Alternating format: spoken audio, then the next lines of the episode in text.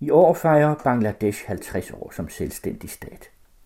I dag er Bangladesh nok mest kendt for at huse over 1 million rohingya flygtninge fra nabostaten Myanmar og uendelig mange oversvømmelser, der mere og mere skyldes klimaforandringer. En voksende middelklasse med større gab mellem rig og fattig, og desværre også for at være verdens mest korrupte land. Den anden radius Anne Eggen har talt med Bangladesh-kenderen Lis Rasmussen Kassal om den spæde begyndelse, og giver her kort sin vurdering af det land, hun har besøgt gennem alle årene. Anne Eggen begynder med et kort ris af nogle få fakta.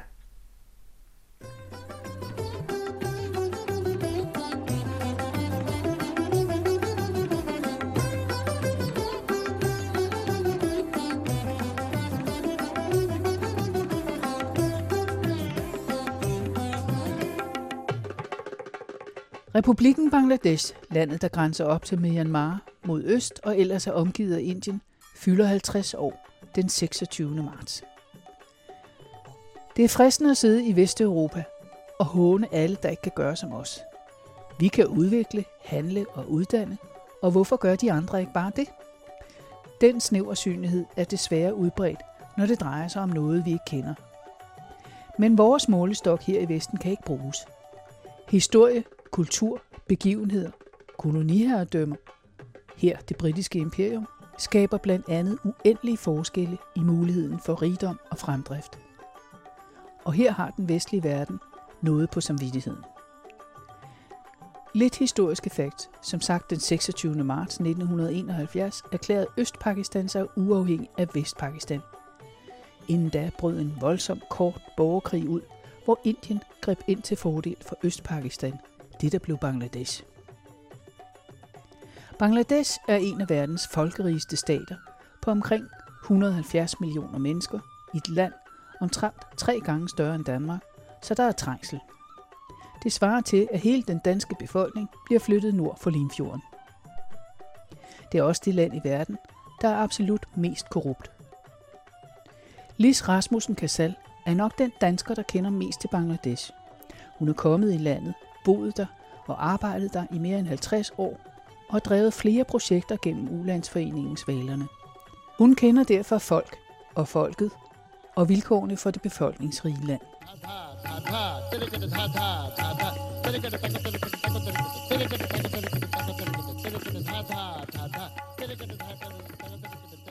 Lis, nu er du kommet i det land i 49 år. Hvad er det for noget, du har set udvikle sig Altså, jeg blev mindet om, øh, øh, øh, sjovt nok, øh, i forbindelse med den øh, indsættelse af den nye amerikanske præsident, fordi der så man jo nogle af de gamle indsættelsestaler. Og øh, der var jo den der med, spørg ikke, hvad landet kan gøre for dig, men hvad du kan gøre for dit land. Og der kan jeg huske en gang, hvor, no- hvor nogen spurgte mig, hvad er der sket i Bangladesh alle de år? At der sagde jeg, at altså, en forskel er jo, at da jeg kom der lige efter Bangladesh var blevet en ny stat, der spurgte folk, hvad kan jeg bidrage med? Og i dag så spørger de, øh, what is in it for me? Det er jo sådan den øh, negative udvikling. Men øh, altså for eksempel er der jo inden for kvinders rettigheder, selvom der er meget at kæmpe for, så er der jo sket meget. Altså krigen betød jo, at der var så utrolig mange øh, krigsænker. Og det øh, betød jo, at hvor man normalt, hvis der er en enke, så tager mandens familie sig af hende. Men her, der var så mange, så, så hele familier var jo væk. Så det øh, gjorde, at man øh, var nødt til at, at, at lave nogle projekter til beskæftigelse af, af krigsænkerne, hvor det ligesom blev accepteret, at kvinderne ikke Øh, kun var beskæftiget inde i, i gården til deres eget hjem. Så kom jo også i forbindelse med øh, alle øh, kvindekonferencerne internationalt, så var der jo også en øh, præsident, som ligesom syntes, at han skulle også vise noget for Bangladesh, så han øh, oprettede et kvindeministerium. Og så endelig så kom Verdensbanken med deres programmer for strukturtilpasning. Det fik faktisk en positiv øh, indflydelse på kvinderne, fordi at hvor kunne hvor kunne Bangladesh tjene øh, hård valuta? Jamen, mændene var jo beskæftiget, Men øh, hvad med kvinderne? Så det øh, blev jo oprettet øh, tekstilindustrien, hvor kvinderne i øh, hobetal kom ud på arbejdsmarkedet, begyndte at tjene deres egen penge. Det er jo en meget stor forskel, at det er meget almindeligt, at kvinder arbejder uden for, for deres eget hjem. Altså det medfører selvfølgelig andre ting, altså hvor de kan blive udsat for andre ting, men altså det er jo en meget stor forskel. Jeg vil sige, rent fysisk ude på landet er der jo også sket, der elektrificeringen af landsbyerne har betydet utrolig meget. Nu kan man øh, børnene øh, læse lektier efter mørkets frembrud, og der er jo også, økonomien er jo øh, gået op, altså det kan man jo også se ude på landet, der er kommet mursten, mange lærhuse er blevet erstattet af murstenshuse. Der er kommet fjernsyn, så folk ved mere om, hvad der sker. Altså nu kan de se deres politikere stå og skændes i fjernsynet. Det har selvfølgelig også betydet noget, uden at vi skal gå for langt ned i det. Altså det, det betyder jo også noget for opbrud i kulturen, i familiestrukturen og sådan noget, at øh, par flytter for sig selv frem for at bo sammen med forældrene osv. Ikke? Så, så på den måde er der sket meget, men desværre er korruptionen vokset. Så jeg kan huske, øh, et morsomt interview, jeg havde med en politiker i 81, at han beklagede sig over, at deres rivaler i regeringspartiet, at de havde udbredt korruptionen, ikke? og så kunne han se på mig, at jeg ligesom smågrinede lidt, ikke? Altså sådan underforstået, det var i, i, da det lige var ved magten, der var der jo også korruption, ikke? Så sagde han, ja, ja, jeg ved godt, der var korruption under os, men de har ført det hele ud på landsbyniveau på den led kunne jeg egentlig godt følge ham, at der er hele tiden, øh, hvad får jeg ud af det? Ikke? Korruptionen, og så også det andet faktum, at øh, der er kommet 100 millioner flere ja. mennesker, siden du kom der første ja. gang. Hvordan mærker man det?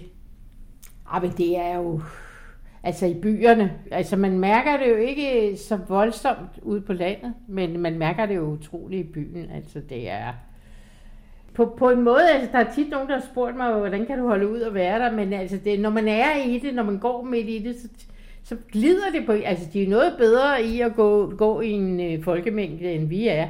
Altså vi er så vant til at lufte omkring os, så vi sådan, altså, er lidt dårlige til sådan at bevæge os rundt i store mængder, men øh, det, det er de jo altid været vant til. Men, men det her må jo alt andet lige også betyde, øh, at der er mangel på ren vand og meget slum. Altså, der er slum i byerne, ja. Det er der. Og det er jo ikke blevet mindre, mindre når der nej, skal være flere mennesker. Nej, det er der ikke. Og øh, altså, menneskeliv er ikke meget værd. Det, det er det altså ikke. Det kan man jo også mærke på de der øh, industriherrer, ikke? At det der med sikkerhed på arbejdspladserne, det er ikke øh, det, man går mest op i, medmindre man bliver tvunget til det. Det er, når der er spot på det for tekstilindustrien, ja, ja, ja. som bliver nødt til at Når der kommer out køberne, hvis de kommer og kræver det, ikke? Men øh, sådan umiddelbart øh, mener de ikke, det er noget, de forholder sig til. Så vil, altså, synes jeg også, der er en vigtig ting, at på trods af, at der også var korruption og så videre, og, og sådan man prøvede på at øh, skrabe til sig, når man var politiker i begyndelsen, så var det alligevel, altså de politikere, der var de første øh, 20 år, de var meget præget af, at de var, havde været studenterpolitikere, de havde kæmpet for Bangladesh. Og nu langsomt, så ser man, at dem, der kommer ind i politik, det er forretningsmænd. Så kunne man jo have tænkt, at det ville da være godt, hvis de var mere effektive.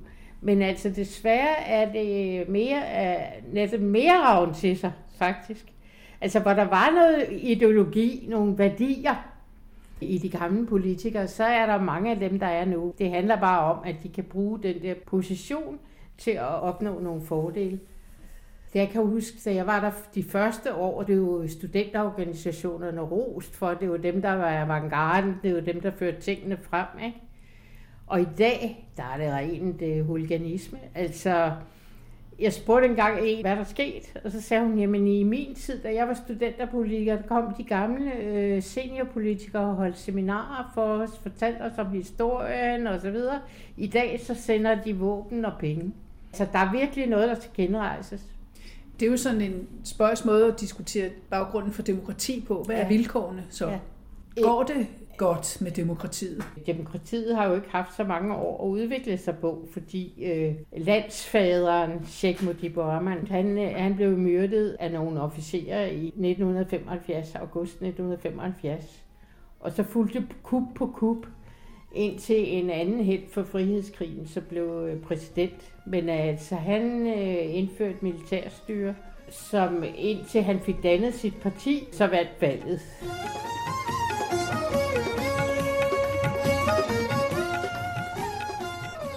Helt frem til 1991 var landet styret af skiftende militærstyre. Først i det år blev det første demokratiske valg afholdt. Du kan finde links om Bangladesh på hjemmesiden, og Anne Eggen havde tilrettelagt.